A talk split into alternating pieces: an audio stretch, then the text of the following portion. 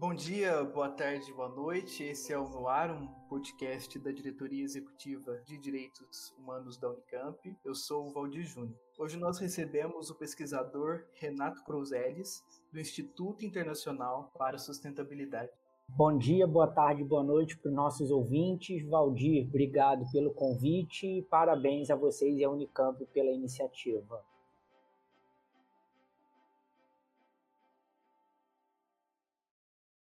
Dentre as suas linhas de pesquisa, conservação da biodiversidade, é restauração de ecossistemas, mudanças climáticas. Lá em 2018, você com um grupo de pesquisadores publicaram um artigo na revista Nature, uma importante revista internacional, de título Abordagens estratégicas para restaurar ecossistemas podem triplicar os ganhos de conservação e reduzir os custos pela metade. Então, para a gente começar aqui com o pé direito e para todo mundo entender, Renato, o que são ecossistemas e o que é restauração de ecossistemas? Ecossistema, de uma forma bem simples, é quase como se fosse a nossa casa, tá? Então, vai ser um determinado espaço que você vai ter um conjunto de espécies é, que vão interagir entre elas e vão ter ali nesse espaço é, condições biofísicas específicas, né? Então isso é determinado no ecossistema. Então o que, que vai acontecer, né? Ao longo do tempo, e um grande exemplo aqui é a Mata Atlântica, nós tivemos um longo histórico de desmatamento que começou em 1500. Ou seja, esse ecossistema que a gente conhecia originalmente, ele foi sendo degradado, né, desmatado e fragmentado. Isso faz com que haja uma perda de biodiversidade dos serviços ecossistêmicos, como qualidade da água, é, a qualidade do solo e etc. Por isso, o que a gente tem trabalhado muito hoje é com o chamado restauração de ecossistemas, que tem o intuito de retornar esse sistema, né, esse ecossistema, não necessariamente ao estado original dele, mas em um estado que você tenha uma integridade ecológica, que você tenha uma funcionalidade do ecossistema, né? as relações que acontecem nele continuem acontecendo, os serviços continuem sendo providos e também uma restauração que traga benefícios sociais. Isso é muito importante. Então, a, a estratégia de restauração cada vez mais ela ganha atenção por também considerar o aspecto social. Como que, que a pesquisa em si, essa pesquisa citada, esse artigo, ele colabora para essa, essa restauração? Assim?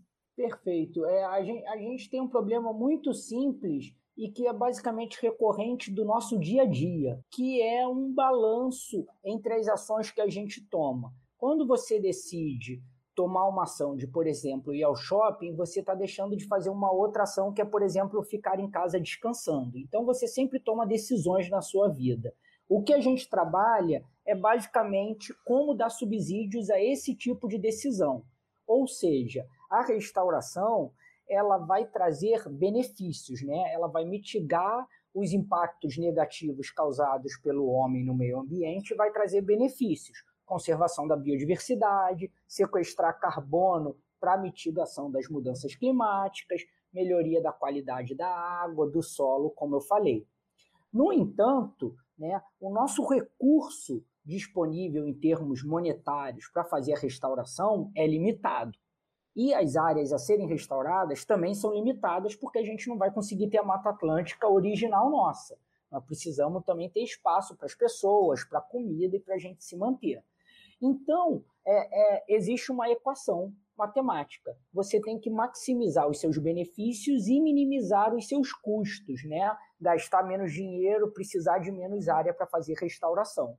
O que a gente trabalha, e esse trabalho é, foi um exemplo disso, é exatamente nessa linha. A gente busca identificar quais são as áreas que vão trazer mais benefícios tá, para as pessoas também e que terão que terá uma redução de custos ou que não tenha uma competição com o uso do solo que tenham importância, por exemplo, para a produção de alimentos. Então, isso basicamente é o chamado né, de planejamento espacial estratégico.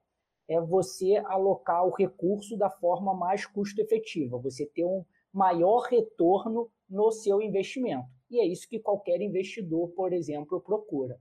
Você já tem alguns exemplos é, em campo ou esses exemplos são assim, digamos, de certa forma mais fragmentados? Existem alguns alguns exemplos? Esse trabalho é um exemplo empírico nosso. Na verdade, a história dele vem desde 2013, quando o Ministério do Meio Ambiente, na época, começou a desenvolver é, um plano nacional de recuperação da vegetação nativa. Ou seja, para quem não sabe, o Brasil tem um plano e uma política de restauração dos seus ecossistemas, tá? que é chamado Planaveg, que é o plano, e virou uma política em 2017, que é o PROVEG, a Política Nacional de Recuperação da Vegetação Nativa. O Ministério, nessa época, ele, junto com várias ONGs, institutos de pesquisa, setor privado, a gente começou a trabalhar para entender quais são as condições necessárias para a restauração acontecer em larga escala no Brasil. Para que isso pudesse acontecer, a gente elencou oito eixos prioritários. Dentre esses, como por exemplo, sensibilização. Sensibilização é fundamental. Você não vai fazer que o proprietário recupere a terra dele só porque ele tem uma obrigação legal. Ele tem que entender os benefícios da restauração, como nós estamos conversando um pouco aqui. Então, um desses oito eixos está relacionado ao planejamento espacial e monitoramento da restauração. Então, isso foi uma demanda do Ministério para, por favor, desenvolvam uma análise espacial robusta que permita fazer um planejamento espacial de forma custo efetiva, ou seja, de forma que eu consiga maximizar meus benefícios e minimizar os meus custos, porque essa vai ser o melhor tipo de decisão que eu posso tomar. A gente fez isso nesse primeiro trabalho para a Mata Atlântica, foi reconhecido esse esforço pelo governo e a gente tem repetido isso para outros biomas. Ou seja, esse trabalho, na prática, ele auxilia o governo, por exemplo, na identificação de áreas prioritárias para restauração. Ou se levar ao pé da letra, dentro da nossa lei de proteção da vegetação nativa, que é o antigo Código Florestal, como todos conhecem, tem uma parte lá que, se o proprietário não quiser recuperar na propriedade dele, ele pode recuperar em outra propriedade ou comprar um excedente. Se essa recuperação for fora do estado dele, só pode acontecer em áreas prioritárias. Ou seja, nós temos que ter mapas de áreas prioritárias para restauração que sirvam de subsídios para políticas públicas relacionadas ao meio ambiente.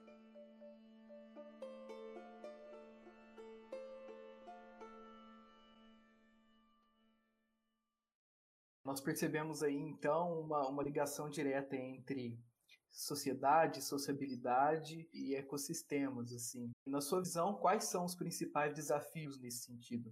Falta uma sensibilidade da sociedade? A gente está caminhando nesse sentido?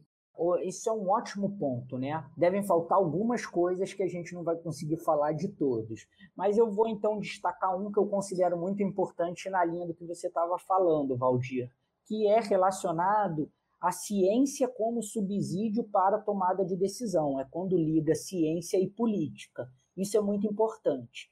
E a minha avaliação disso é que os pesquisadores têm que entender que as perguntas não estão todas dentro da academia. Nós temos que cada vez ouvir mais e entender quais são as demandas da sociedade. Assim como os políticos têm que tomar decisões baseadas em ciência e não em achismo. E assim como a sociedade tem que entender o papel do pesquisador e acreditar nele nessas decisões que estão sendo tomadas. Ou seja, é um conjunto de fatores onde todos têm sua importância. Se algum de, desse tripé não funcionar, a equação não fecha. Então, esse é um bom exemplo. Como uma autocrítica, é, eu sendo um cientista formado é, com todo o meu mestrado, doutorado e pós-doutorado na UFRJ em ecologia, eu posso dizer que uma autocrítica que eu tenho é que, em certa parte, eu acho que os pesquisadores focaram, nós focamos muito em publicar em revistas internacionais, ter artigos de impacto, e esquecemos de fazer uma linguagem apropriada para que as pessoas possam entender e aí sim a sociedade entender por que, que o dinheiro dela de impostos, por exemplo, está sendo alocado na educação e nas universidades.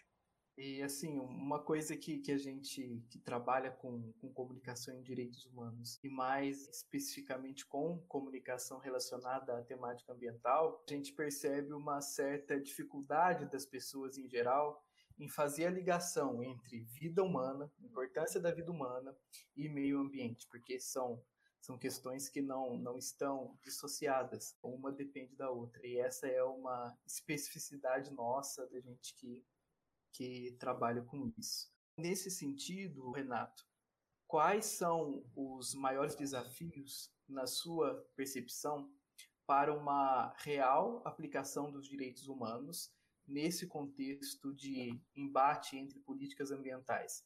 Quando eu digo embate, eu me refiro a, a conflito social mesmo.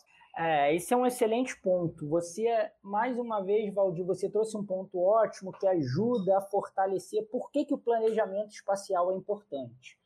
O planejamento espacial, vou exemplificar de forma bem prática, permite que é, é, tem estudos mostrando que no Brasil a gente consegue alcançar nossa meta de restauração, que é recuperar 12 milhões de hectares.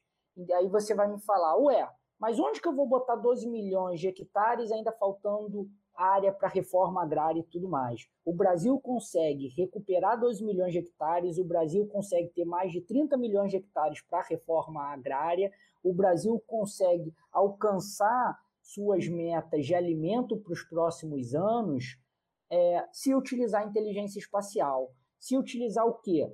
Colocar as coisas nos seus devidos locais. Os locais onde tem maior adequabilidade para a produção de alimento tem que ser os locais para se fazer produção de alimento.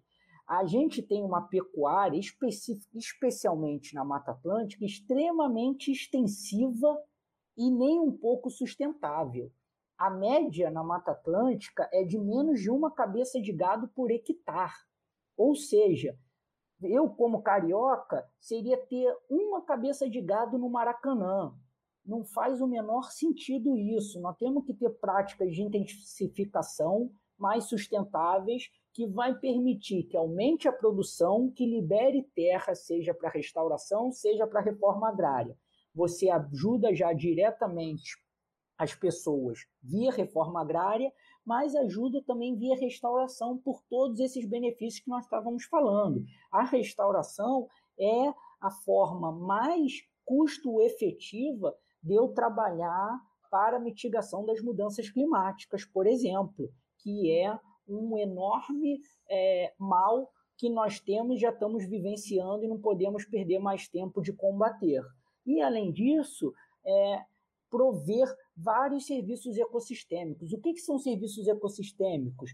É melhorar, por exemplo, a produtividade de uma área de café. Quando uma área de café está próxima de uma área florestal, você tem mais polinizador, você tem mais abelhas chegando, então a produção aumenta. A restauração ela não compete com outros usos da terra. Existe sinergia nessa relação, onde você consegue aumentar a produção, melhorar a qualidade de água e muitos proprietários vão poder ver é, aqueles córregos deles que antigamente tinham muita água e hoje perdeu muita água. Você fala que passava um rio, a restauração pode permitir que isso volte a acontecer. Isso são benefícios locais, indo até a escala de benefícios globais através do sequestro de carbono e mitigação das mudanças climáticas.